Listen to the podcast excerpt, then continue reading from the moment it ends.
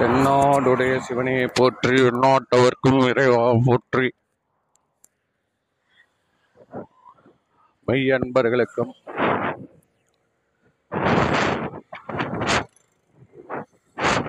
பெரியோர்களுக்கும் வணக்கம்.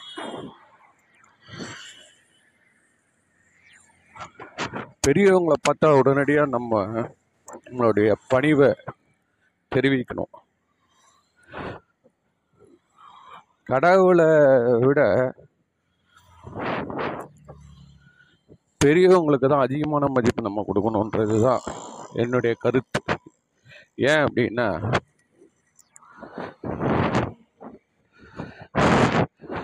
இவங்க தான் நடமாடும் கடவுள்கள்.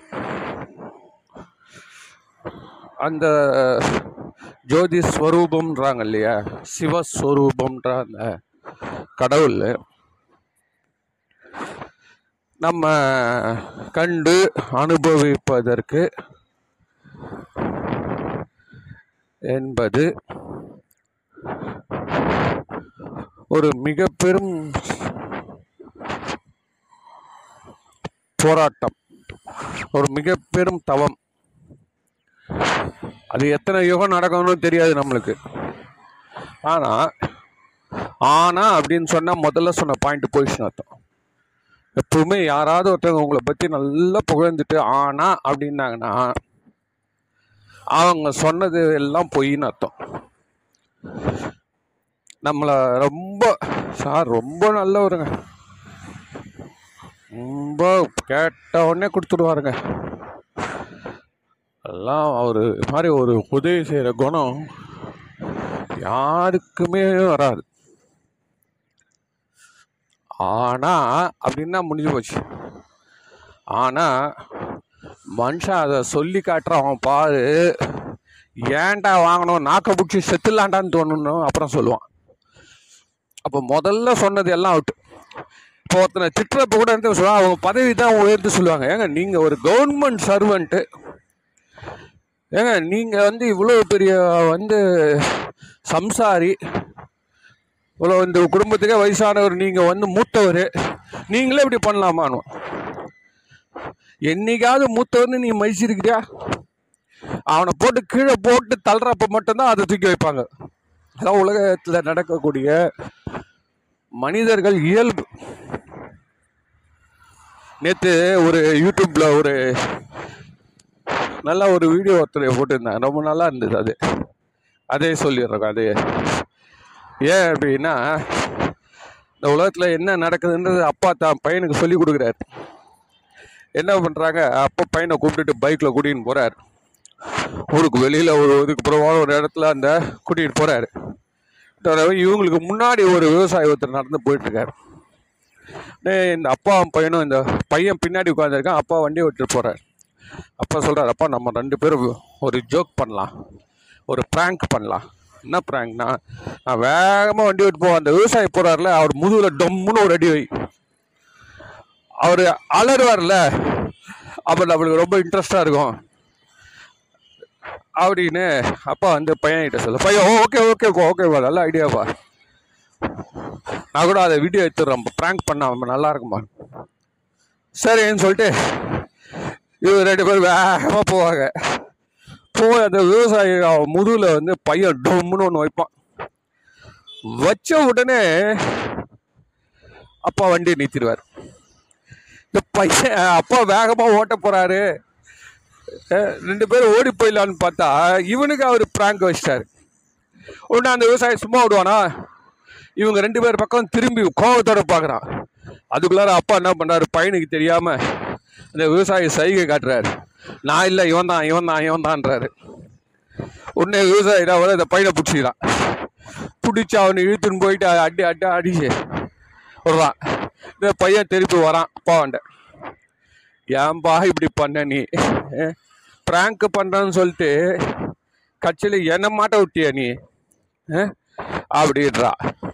விட அதுக்கு அப்பா சொல்கிறாரு இதுதான்டா உலகம். யாரையும் நம்பிடாத.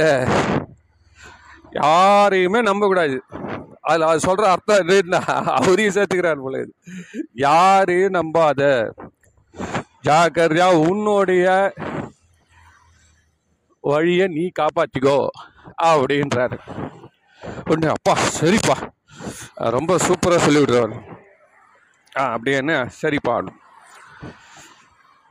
மறுநாள் வராங்க. அதே மாதிரி அதே இடத்துக்கு வராங்க. இந்த முறை தான் பையன் வந்து தான் கற்றுக்கினது காட்டணும்னு சொல்லி அப்பா அப்பா அது விவசாயி போகிறாரு இன்னொரு விவசாயி போகிறாரு நம்ம அதே மாதிரி பண்ணுவோம் நம்ம. சரி. நீ இந்த முறை நீ ஓட்டுப்பா அதாவது அவர் அப்பா சொல்லுவார் இந்த இந்த வாட்டி நீ ஜாகிரதையாக நடந்துக்கணும்ப்பா சரியா? ஆமாம் உன்னை நீ காப்பாற்றிக்கணும் ம் சரி. இந்த வாட்டி ப்ராங்க் பண்ணலாமா? ஆ பண்ணலாம். இன்னும் பையன் உஷாராயிடுவான். போன வாட்டி அப்பா எங்கே நம்மளை வண்டியை நிறுத்திட்டாரு? அதனால வண்டி நான் எடுத்துக்கிறேன்ட்டான் அவன் சொல்லிட்டா வண்டி நான் ஓட்டுறேன் அப்பா நீ பின்னாடி உட்காரு. நீ அடி. நீ அடி அவரை. நான் ஸ்பீடாக ஓட்டின்னு போயிடுறேன். அப்படிங்கிறான் உடனே சரி அப்படி. உடனே அப்பா என்ன பண்ணுறாரு வேகமாக போகிறாரு பின்னாடியே உட்காந்துன்னு போகிறாரு அந்த பையன் ஓட்டினே போகிறான் அந்த விவசாயி கிட்ட வந்த உடனே இந்த அப்பா வந்து டப்புன்னு ரெடி அடிக்கிறாரு அந்த விவசாயி. அவன் உடனே இவங்க ரெண்டு பேரும் திரும்பி பார்க்குறான். திரும்பி பார்க்குறப்போ ஏற்கனவே அப்பா செஞ்சது மாதிரியே இந்த பையன் என்ன பண்ணுறான் அந்த விவசாயி பார்த்து நான் இல்லை பின்னாடி நான் இல்லை பின்னாடி அப்படின்னு கை காட்டுறான்.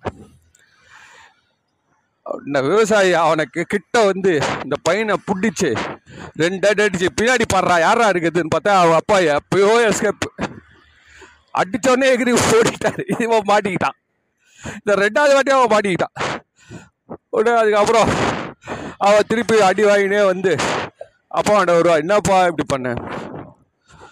அதுதான் நான் சொன்னேன். நீ எங்கே இருந்தாலும் நீ உஷாரா இருக்கிறத தவிர்த்து இந்த என்ன நீ வந்து நம்பிட்டு என் வார்த்தை அவன் வார்த்தை சொல்றது நம்பி நீ ஏமாறக்கூடாது. இந்த உலக பாடத்தை நீ புரிஞ்சுக்கோ அப்படின்வார் அது மாதிரி இந்த கான்டெக்ட் நம்ம பேசுகிறப்போ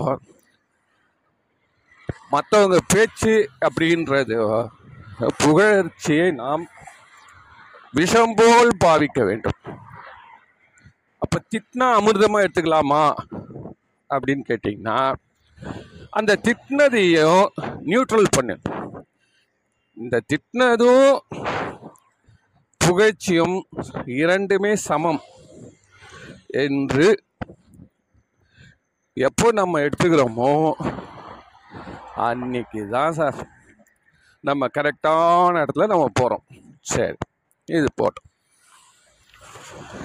இந்த கருத்துக்களில் நம்ம சிந்திக்கிறப்போ முதல் முதல்ல நமக்கு தோன்றுவது வந்து பெரியவங்களை வணங்குறோம். சரி பெரியவங்களை வணங்குறோம். புகழ்ச்சிகளுக்கெல்லாம் இகழ்ச்சிகளுக்கெல்லாம் அடிமை ரைட் ஓகேங்க எல்லாம் கரெக்டு இப்போ நம்மளுடைய முக்கியமான ஒரு கொஸ்டின் என்ன அப்படின்னா இந்த மாதிரியான இன்பத் துன்பங்கள் ஏன் நமக்கு வருது? அதுதான் முக்கியமான கொஸ்டின் சரி நான் நான் ஒன்றும் பண்ணல. நான் கம்முன்னு இருக்கேன். எனக்கு பார்த்து ஏங்க இப்படி வருது? எல்லாரையும் வீட்லேயும் வந்து மக்கள் சுபிட்சமாக இருக்கிறாங்க. எனக்கு மட்டும் இல்லைன்ட்டு போகிறான் என்ன இல்லைன்றான். ஆறாயிரம் இல்லைன்றான். இது வந்து உதாரணம். எல்லார் வீட்டு குழந்தையும் நல்லா படிக்குது நம்ம குழந்தை படிக்கல. எல்லார் வீட்லேயும் கணவன் மனைவிகள் மகிழ்ச்சியாக வாழறாங்க. தனி குடுத்தத்தில் வாழறாங்க. அ- நான் மட்டும் மாமியார் கீழே உட்காந்து ஐயோ ஐயோப்பா நான் மட்டும் எதுக்குங்க? அன்னைக்கு கூட ஒரு ஒரு வீடியோவில் ஒரு மருமக மாமியார்கிட்ட பேசிகிட்டே இருக்கா. ரொம்ப குழஞ்சு குழஞ்சு பேசிக்கிட்டே மொல்லமாக கதவு திறந்து வெளியில் போய் மாமியார் ஊர்லேருந்து ஃபோன் பண்ணிட்டு இருக்கா. இவன் செல்ஃபோனில் பேசிட்டு இருக்கா குழஞ்சு குழஞ்சு. ரொம்ப போர் அடிக்கிற ஒரு கட்டத்தில் என்ன பண்ணுறான் நேராக போயிட்டு மொல்லமாக கதவு திறந்து வாசல் கதவு திறந்து இவளே காலிங் பெல் அடிக்கிறான் மரும. அந்த சத்தம் அந்த ஃபோனில் கேட்ட உடனே அந்த அம்மா கேட்குறாங்க யார் வந்திருக்காங்க? ஆமாம் அத்தை. யார் வந்திருக்காங்க? இதோ போய் பார்த்துட்டு வரேன். அப்புறம் பேசுகிறேன்னு கட் பண்ணிட்டு ச்சே என்ன பிளேடரா இது? அப்படின்ட்டு போகிறான் இதுதான் வாழ்க்கை. இதுதான்.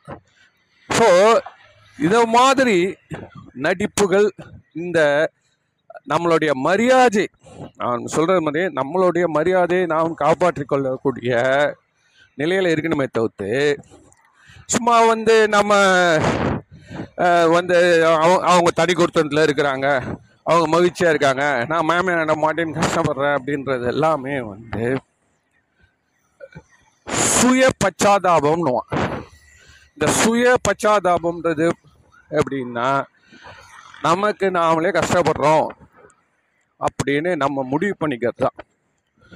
உண்மையாக நீங்கள் பார்த்தீங்கன்னா யாருமே சந்தோஷப்படல.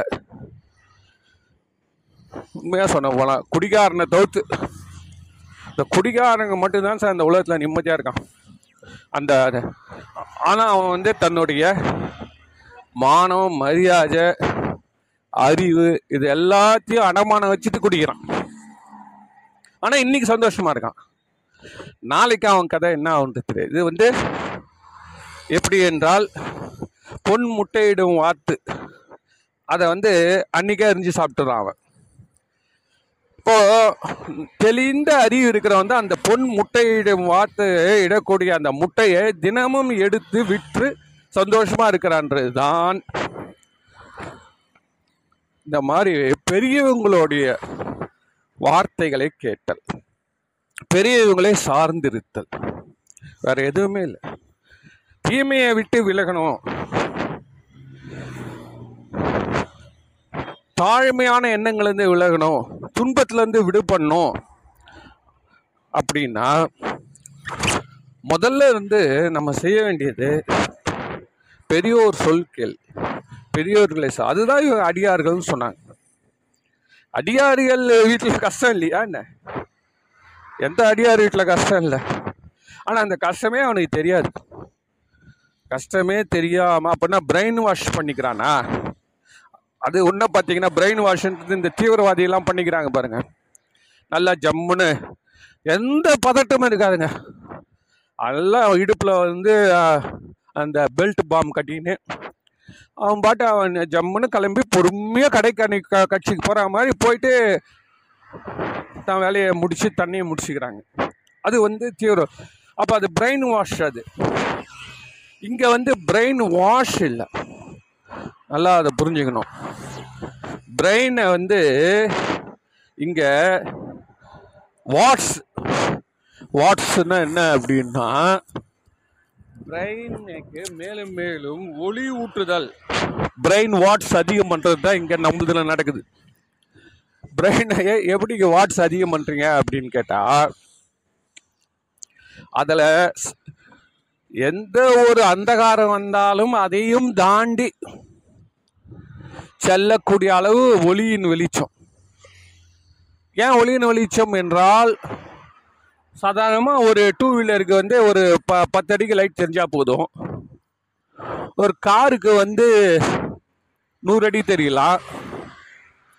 பஸ்ஸுக்கு வந்து ஒரு நூற்றம்பது அடி தெரியலாம். ட்ரெயினுக்கெல்லாம் ஒரு கிலோமீட்டர் தெரியணும். ஏன் அப்படின்னா அதோடைய வேகம் அதோடைய பொறுப்பு. அது செல்ல வேண்டிய பயண தூரமும் வேகமும் அதோடைய ஏற்றிக்கொண்டு செல்லும் அந்த சுமை பொறுப்பு.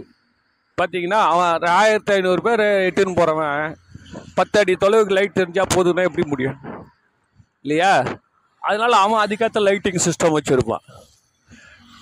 ரெண்டு பேர் போகிறவனுக்கே வச்சுருப்பான். அதே மாதிரி இந்த பிரெயின் வாட்ஸ் எவ்வளோ தூரம் அதிகம் பண்ணுறோமோ நமக்கு வழியில் தொழிலே வருகிற அத்தனை இடர்பாடுகளுக்கும் பதில் இருக்கும். எதிர்பாராம ஒரு பள்ளம் வந்துச்சு இட்டு வந்துச்சுன்னு ட்ரெயின்ல கிடையாது. ட்ரெயின்ல முன்னாடியே பா பார்த்துட்டே போவோம். நல்ல வெளிச்சம் இரவு நேரத்தில். அது பாட்டு காமிச்சிட்டு போகும். தொலைவிலேயே அது ஒரு மாடு இருக்கு ஒரு ஆடு வருது ஒரு நைட்டில் ஒரு தடங்கள் வரும் உடனே வண்டியை நிறுத்தக்கூடிய அளவில் அவங்களுக்கு அந்த ஒளியின் கீற்று இருக்கும். அதே தான் நமக்கு நம்மளுடைய மெய் அறிவுன்ற சுமை ஏறிக்கொண்டே போகும் மெய் அறிவு. இந்த சமுதாயத்தை காப்பாற்ற வேண்டிய நீ மட்டும் நல்லா வாழ்ந்தா பத்தாது. உன்னை சூழ்ந்து இருக்கவங்க நல்லா இருக்கணும். அதுதான் உண்மையான என்ன சொல்றது? ஆன்மீகம் மெய்யியல். இறைவனை பற்றியக்கூடிய அறிவு இதெல்லாம் எங்கே எப்படின்னு கேட்டீங்கன்னா நீ மட்டும் நல்லா இருந்தால் போதும் அது. நீ ஒரு தீர்த்தம் மாதிரி இருக்கணும். தீர்த்தம் என்றால் உன்னுடைய சாநித்தியத்தில் இருப்பவர்களும் நீ அருள் புரிகின்றவர்களும் தொல்லையிலிருந்து விடுபட்டு மெய் இன்பம் பெறுவார்கள். மெய்யான வழியில் செல்வார்கள். நீங்கள் நல்லா பார்த்தா தெரியும். நல்ல மகான்கள் இருக்கவங்க இடத்துல ஒரு கனிவு பொங்குது அருள் பொங்குது. எதனால? நம்மள மாதிரி தான் கை கால் போட்டு நம்மள மாதிரி. என்ன? கொஞ்சம் ஒரு சில மத குறியீடுகள் வச்சிருப்பாங்க. சிலர் நாமம் போட்டிருப்பாங்க சிலர் சிலுவை போட்டிருப்பாங்க. சிலர் தொப்பி போட்டிருப்பாங்க. சிலர் விபூதி அணிந்து கொண்டு இருப்பார்கள் காவி உடை அணிந்திருப்பாங்க. அவங்களுடைய அந்த ரூமில் போனீங்கன்னா எப்படி ஒரு மடாதிபதியோட ரூம் இருக்கு அந்த மாதிரி. வேற எல்லாமே மெய்யியலை சார்ந்தே இருப்பாங்க இவங்க எல்லாருமே. இது எந்த மதம்னாலும் இருக்கட்டும் அது பௌத்த மதமாக இருக்கட்டும் சமண மதமாக இருக்கட்டும். முதல்ல சூழ்நிலை அந்த சாநித்தியம் அவங்களுடைய பேச்சு செயல் எல்லாமே பிறர் நன்மையை கருதி இருக்கும் பொழுது நீ எதிர்பார்க்கவே மாட்டீங்க. இந்த அளவு கூட நம்மளை பத்தி அவர் சிந்திப்பாரான் இந்த அளவு கூட இன்னொருத்தர் நம்மளை பத்தி சிந்திப்பாரா? நம்மளுடைய தாய் தகப்பன்னு கூட ஒரு லெவலில் நிறுத்திடுவாங்க. அவங்களால அந்த பாரத்தை ஏற்றுக்க முடியாது. அவங்க குழந்தை ஆயிடுறாங்கல்ல. ஒரு லெவலுக்கு மேலே அவங்க பெரியவங்க என்ன ஆகுது? அப்படியே குழந்தை வாழ்க்கை வருது சார். இது நல்லா ஞாபகம் வச்சுக்கணும். இந்த லைஃப்ன்றது ஒரு ரங்கராட்டினம் மாதிரி இந்த உடல். மேலே போய் திரும்பி பழையபடி கீழே வரும். அதே மாதிரி இந்த குழந்தைகளுக்கு பல்லு போயிடும்போ அதே மாதிரி பல்லு போயிடும். ஒக்க ஆகிடுறோம் இல்லையா? இந்த குழந்தை நடக்கிறப்போ அதுக்கு நடைவண்டி கொடுக்குறோம் அது மாதிரி ஒரு கையில் ஸ்டிக்கு எல்லாம் வருது இல்லை திருப்பி. ஏனென்றால் எந்த விதையிலிருந்து மரம் தோன்றியதோ அந்த மரத்தில் பழுக்கும் கனிகள் உள் உள்ளே. அதே விதை இருக்கும். இந்த முடிச்சு இறைவன் வச்சிருக்கா அப்படின்னா அவ அவனு அவனுடைய விடைகளிலே கட்டுரை செய்கிறான். அப்போ அந்த மரம் மரமாவே நின்று இருக்கும் எந்த காலத்துலயும் மரம் மரமாவே நின்று இருக்கும் அரச மரம் அரச மரமாகவே நின்று இருக்கும். அப்போ எப்படி வந்து இந்த ஞானிகள் எல்லாம் அடுத்த நிலைக்கு போகிறாங்க புல்லாய் பூடாய் புழுவாய் மரமாகி மரத்துலேருந்து பல் விருகமாகி பறவையாய் பாம்பான் அந்த லெவலுக்கு எப்படி போகிறாவ எப்படி போகிறான் என்றால் தன்னுடைய சுய இயல்பை விட்டு விடுகிறது. அப்போதான் அடுத்த பரிணாமம் அளிச்சு கடவுளாக நம்ம போனோம்னா நம்ம சுய இயல்பை விட்டுடணும் நான் சாரி இதெல்லாம் நடக்கிற மேட்ரா அப்படின்னா நடக்குதா நடக்கலையோ? நீ போய் லைன் நில்லு. கெட்டது செய்யணும்னு தோணுதா? தீமையான எண்ணங்களை மனசு நினைக்குதா? தோல்வியான எண்ணங்களை உன்னுடைய இறைவன் கொடுத்த ஆற்றலை கூட நீ வீணடிக்கிற அளவில் உன்னுடைய எண்ணங்கள் உன்னை கட்டி போடுதா இருந்தால் நீ விடுவிக்க செய்ய வேண்டியது பெரியோரை துணைக்கோடல். வேற எதுவும் வழியா கிடையாது. சிம்பிளா நீ எந்த தவமும் எதுவும் பண்ண வேணாம். அங்க போய் நில்லு. அங்க போய் நில்லுப்பா உனக்கு சார்ஜ் ஏறுதா இல்லையா பார். அதனால தான் அடியாரை போற்றுதல் ஆண்டவனை போட்டதை விட மேல் என்று அறுபத்தி மூணு நாயன்மார்கள் வாழ்ந்தாங்க. தொண்டர்களுக்கு அதுதான். அதுதான் ரொம்ப முக்கியம். அடியார்களை நடமாடும் கோயில் நம்பர் கொன்றியில் புரியுதா? படமாடும் கோயில் பரமர்காமி அதனால நல்லா தெரிஞ்சுக்கணும். அப்போ இந்த சாணித்தியத்தில் இருக்கிறப்ப என்ன ஆகுது கேட்டிங்கன்னா ஒரு மரம் இன்னொரு மரத்துக்கு ஒரு இடம் விடுறப்ப சம்டைம்ஸ் நம்ம பார்ப்போம். ஒரு மரத்துலேயே இன்னொரு மரம் முளைச்சி வரும். இந்த ஒட்டுன்னு போடுறான்ல ஒட்டு பண்ணுறான்ற மாதிரி இயற்கையிலேயே நடக்கும். ஒரு அரச மரத்து மேலேயே அதிலேருந்தே ஒரு வேப்ப மரம் வந்துடும் அது மாதிரி பிறருக்கு இடம் கொடுக்கும் பொழுது தன்னை இழக்கும் பொழுது நாம் மாறுகிறோம். நீ நீ நீ நீ நீ பேசினே இந்த வரைக்கும் நாம் முன்னேறவே முடியாது. நீர்த்து போவோம். நீச்சமாக ஆவோம். இதான் நடக்கும். நம்ம உயர்ந்து போகணும்னா லகுவாகணும் சரிங்க. இப்போ என்னை பிடிச்சி வச்சுக்குது இது. எனக்கு எவன் கொடுத்தவன்? இப்போ இந்த முக்கியமான கொஸ்டின் கேட்குறேன் எனக்கு எனக்கு இன்ப துன்பம்னு ஒன்று நீங்கள் சொல்கிறீங்க அதுக்கு சொல்யூஷன் சொல்கிறீங்க இந்த மாதிரி சாநித்தியமாக இருக்கிற இடத்துல இருந்து எப்பொழுதுமே நல்ல எண்ணங்களே நினைத்து நினைத்து நினைத்து அவர்களுடைய குணங்கள் உன மேலே பதிஞ்சு நீ வந்து உன்னை உருமாற்றிக்கிற சரி இதெல்லாம் எவ்வளோ டைம் ஆகுன்றது தெரியல. அந்த மாதிரி வந்து வாழ்க்கையில் ஒரு இம்மிடியட்டான பெனிஃபிட் கிடைக்குதே தவிர்த்து அந்த ஞானிகள் மாதிரி நம்ம ஆயிட முடியுமா? ஏதோ ஒரு ஒரு ஒரு துன்பத்துக்கு ஒரு நிவர்த்தி சொல்லுகிறீர்கள். ஆனால் துன்பத்தின் மூலம் என்ன? இந்த கொஸ்டின் வந்து இப்போ நான் சொல்ல போகிற கொஸ்டின் சைவ சமயத்தாலேயே விடை சொல்ல முடியாதுங்க. அல்லது விடை சொன்னால் அது அதிர்ச்சியாக தான் இருக்கும்.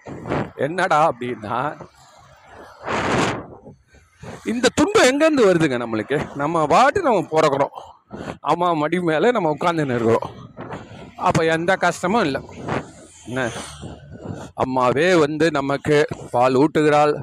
நமக்கு குளிப்பாட்டுறா நம்மளுடைய மலங்களை சுத்தம் பண்ணுறா ஆடைவணிகளை.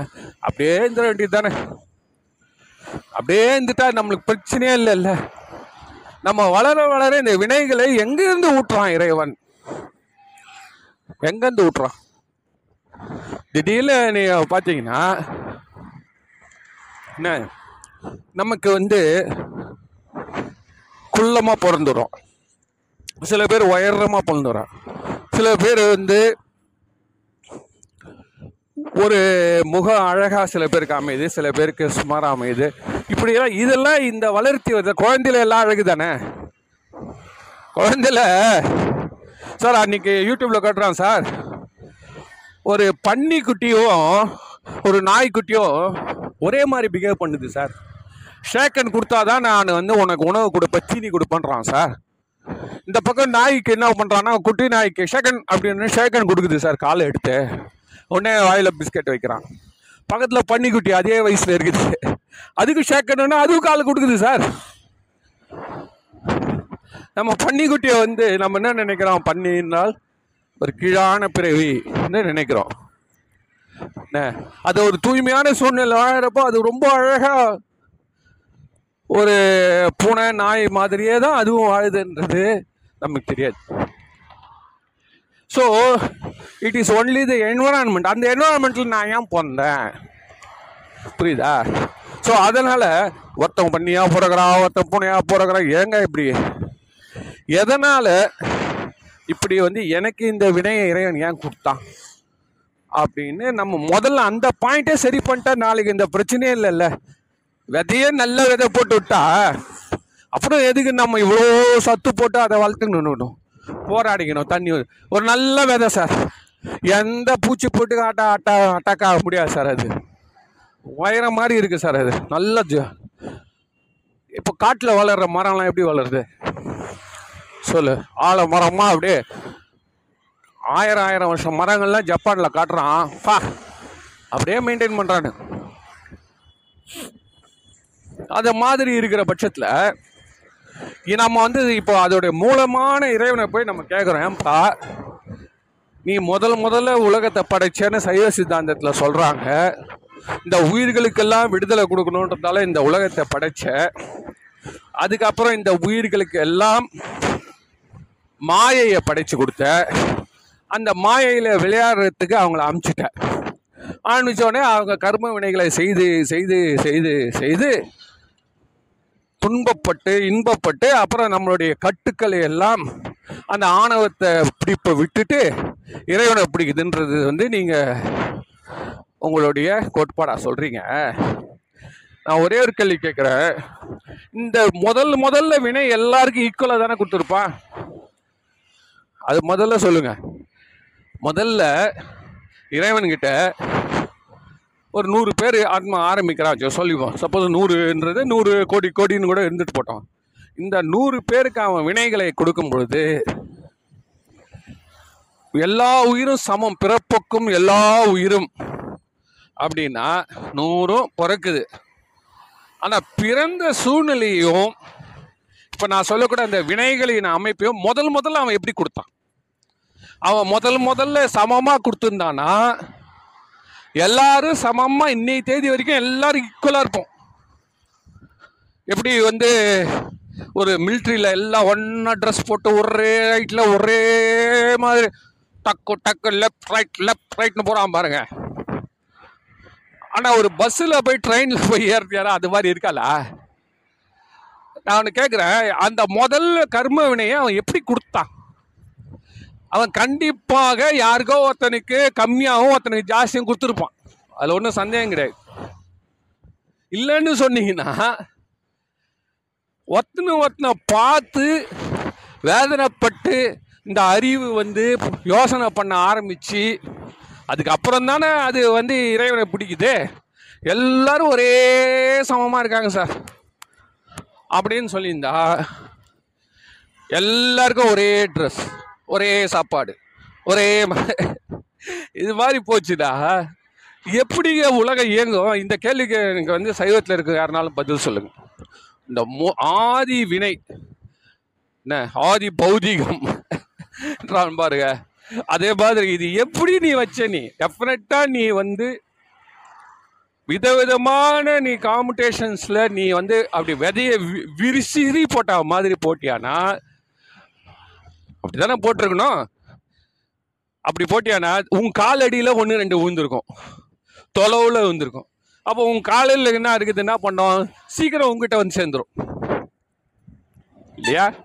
அதனால தான் அவன் சில பேர் ஞான சம்பந்தம் மாதிரி இருக்காங்க. ஏய், இப்போ எவ்வளோ பெரிய அறிவுள்ள பெரிய பெரிய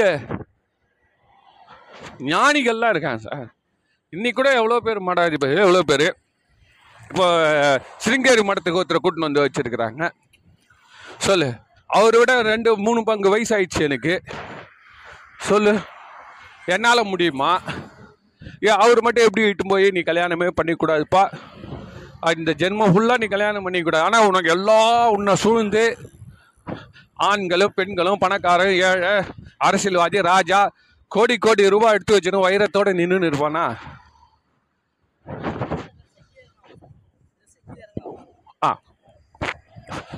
இது வந்து இந்த மாதிரி இருக்கிறப்போ அது எப்படி அப்போ இறைவன் வந்து சமமாக வச்சா இறைவன் எல்லாருக்கும் பொதுவானவன்னு நீங்கள் எப்படிங்க சொல்ல முடியும்? சான்ஸே கிடையாதுங்க. நான் அதுதான் சொல்கிறேன் கோயிலில் கூட எந்த காலத்துலையும் எல்லாரும் சமம் ஆகணுன்றதே உற்று. உற்று. அதனால தான் நம்ம நாடு இந்த அளவுக்கு போய்ங்கிறது காரணம் என்ன சார்? கோயில்லையே பணக்காரன் ராஜா உபயதாரெல்லாம் முன்ன போவான். அது வழி கிடையாது. ஏன்னா கோயில் இன்னைக்கு நடக்கணும்னா அவன் தயவு தேவைன்னு ப்ராக்டிக்கலாக எல்லாருக்கும் தெரியும். ஏதோ அவன் இதுக்குன்னா மயங்கி வந்து இப்போ முட்ச அவுத்து பணம் கொடுக்குறானேன்னு அவன் இவன் எல்லாம் பின்னாடி சந்தோஷப்படுவான். இல்லைன்னா அவன் பத்து பைசா தர மாட்டான் சார். கோயில்ன்றதாலாவது ஒரு லட்ச ரூபா தரான். அந்த கோயிலில் அதில் செய்யக்கூடிய அந்த பிரசாதங்களும் எல்லாத்துக்கு மேலே அங்கே நடக்கக்கூடிய விழாக்களும் எல்லாத்துக்கும் அங்கே நடக்கக்கூடிய ஆன்மீக சொற்பொழிவு கருத்துக்கள் எல்லாருக்கும் போய் சேருது இல்லை அதுக்கு எவன் வந்து ஃபீஸ் கட்டுவான் அதுக்கு. இந்த பில்லு யார் பே பண்ணுறது சாமியான போடணும். கரண்ட்டு பில்லு அப்புறம் மைக் செட்டு அதுக்கப்புறம் வந்து வர இருக்க சன்மானம் அவரவங்களுக்கெல்லாம் பிரசாதம் இப்போ இந்த நோட்டீஸ் போர்டு போகிறது வர்றது அதுக்கப்புறம் அந்த இடத்த பெருக்கி விடுறது எல்லாம் இந்த எல்லா செலவும் அவன் தலையில் தானே கட்டுறோம். அது இல்லைன்னா நடக்க நடக்காது. வீட்லேயே உட்காந்து யோசனை பண்ணிருக்க வேண்டியதுதான். புத்தர் மாதிரி மரத்தடியில் போய் உட்காந்துக்கலாம் அது எவ்வளோ நாள் ஓடும் அதெல்லாம்? அதனால் இவ்வளோ பெரிய ஒரு செட்டப் வந்து நம்மளுக்கு முதல்லே சொல்லிட்டான் அவன். எல்லா நகை நெட்லாம் போட்டுன்னு வாடான்றான் கோயிலுக்கு. கோயிலுக்கு வர அவன் பெரிய பெரிய நகை நெட்டு எல்லாம் போட்டுன்னு வரப்போ அதில் ஏழை ஒரு அவன் என்ன நினைப்பான். நீங்கள் பார்த்தீங்கன்னா திருப்பதி கோயில் தான் அதிகமாக பணம் வருது. அங்கே தான் அதிகமான ஒரு ஆடம்பரத்தை காட்டுறான் சார். இன்னும் பெல்ஜியத்துலேருந்து வைர கிரீடம் சுவாமி சுவாமிக்குன்னுவான். அந்த வைர கிரீடத்தை அப்படி பார்த்த உடனே அப்பா அதை வாங்கி கொடுத்தது யாருன்னா அந்த பக்கத்தில் ஒருத்தர் பெரிய கோடீஸ்வரர் ஒருத்தர் போவார். அந்த பெரிய ஒரு தொழிலதிபர் பெரிய சினிமா நடிகர் பெரிய அரசியல்வாதி வாங்கி கொடுத்தாருங்க. அது போகிறாருங்க இவர் தான் இருபத்தோரு கோடிக்கு வாங்கி கொடுத்துருக்குறாங்க. கிரீடம். அப்படியா? அ- அப்படின்னுவான் அந்த இருபத்தோரு கோடியில் நமக்கு ஒரு ரெண்டு கோடியாவது கொடுக்கூடாதுன்னு யாரும் கேட்க மாட்டான். பெருமாளையை மட்டும் கேட்பான். பெருமாள் ஒரு ரெண்டு ரூபா கொடுத்தாருன்னா வாங்கினு சந்தோஷம் வந்துடுவான் எப்படா இது? ஏன் அப்படின்னா நம்மளை தெ நல்லா க்ளீனாக தெரிஞ்சு வச்சிருக்காங்க. வலிமை உள்ளவனை நாம் வீழ்த்துவது என்பது நம் கையில் இருக்கும் எந்த ஆயுதம் சிறந்ததோ அந்த ஆயுதத்தை பயன்படுத்தணும். எடுத்தோடனே போயிட முடியாது. இடம் பொருள் ஏவெல்லாம் இருக்கு. எல்லாத்துக்கும் மேல அவன் விதி அவனே முடிச்சுப்பான். நம்ம நாட்டை ஆட ஆள வந்தானுங்களே எல்லாம் இப்போ எங்கே இருக்கிறா ஆனால் நம்ம இருக்கிறோம். முதல்ல வந்து இந்த கில்ஜி கில்ஜி அவன்லாம் வந்தான் இல்லை அதுக்கு அதுக்கு முன்னாடி இவன் வந்தான் முகமது கோரி கஜினி முகமது அதுக்கப்புறம் இந்த கில்ஜி அதுக்கப்புறம் இந்த முகலாயர்கள் அவன்லாம் ஆண்டு அவன் போனான். அப்புறம் இப்போ வந்து ஃப்ரெஞ்சு போர்ச்சுகீசியர் அவன் ஆண்டு அவன் போனான். அதுக்கப்புறம் அங்கேருந்து இங்கிலீஷ்காரன் வந்து அவன் ஆண்டு அவன் போனான். அன்னைக்கு முப்பது கோடியாக இருந்த ஜனம் இன்னைக்கு நூற்றி நாற்பது நாற்பது கோடிக்கு மேலே போய்க்குது. நேற்று நியூஸ் போடுறான். சைனாவில் குறைஞ்சினே போதான். இப்போ அவன் என்ன பண்ணுறான்னா எல்லாரும் மூணு குழந்தை பெற்றுங்கன்றான் திருப்பியும். ஒரு முப்பது வருஷமாக அவன் வந்து ஒரு குழந்தை போதுன்னு சொல்லி நிறுத்திட்டான் சார். இப்போ வந்து ஜனங்க சுகம் கண்டுட்டாங்களாம். அதையும் சொல்கிறான் ஒரு குழந்தை வச்சுக்கின்னு சுகம் கண்டுட்டான். அவனை போய் மூணு குழந்தை பெற்றுக்குன்னா என் சார் இந்த பேச்சே பேசாதன்றான் அவன். சும்மா மூணு குழந்தைலாம் வளர்த்துலாம் இருக்க முடியாது. நாங்கள் ஒரு குழந்தை வளர்த்து நாங்கள் நிம்மதியாக சந்தோஷமாக இதுவே நான் எங்களுடைய அதுவே எங்களை திரும்பி பார்க்க போகிறது கிடையாது. இல்லை மூணுனா மூணு முக்கு மூணு திசைக்கு போக போகுதுன்னு சொல்கிறான் சார். அவன் சொல்கிறான் வேல்யூ சிஸ்டம் வேல்யூ சிஸ்டம் போயிடுச்சுன்றான். அதாவது நம்ம எல்லாரும் நிறைய பேர் இருந்தால் நம்ம எல்லாம் ஒற்றுமையாக இருப்போம் ஒத்து ஒத்து உதவிப்போம் அப்படின்ற அந்த நம்பிக்கை போய்விட்டது. அதனால் நிறைய பசங்க இருக்கிறதால பத்து பசங்க இருந்தால் பத்து பேருமே அப்பா அம்மாவை காப்பாற்றிடுவான்றது கிடையாது. பத்து பேர் இருந்தும்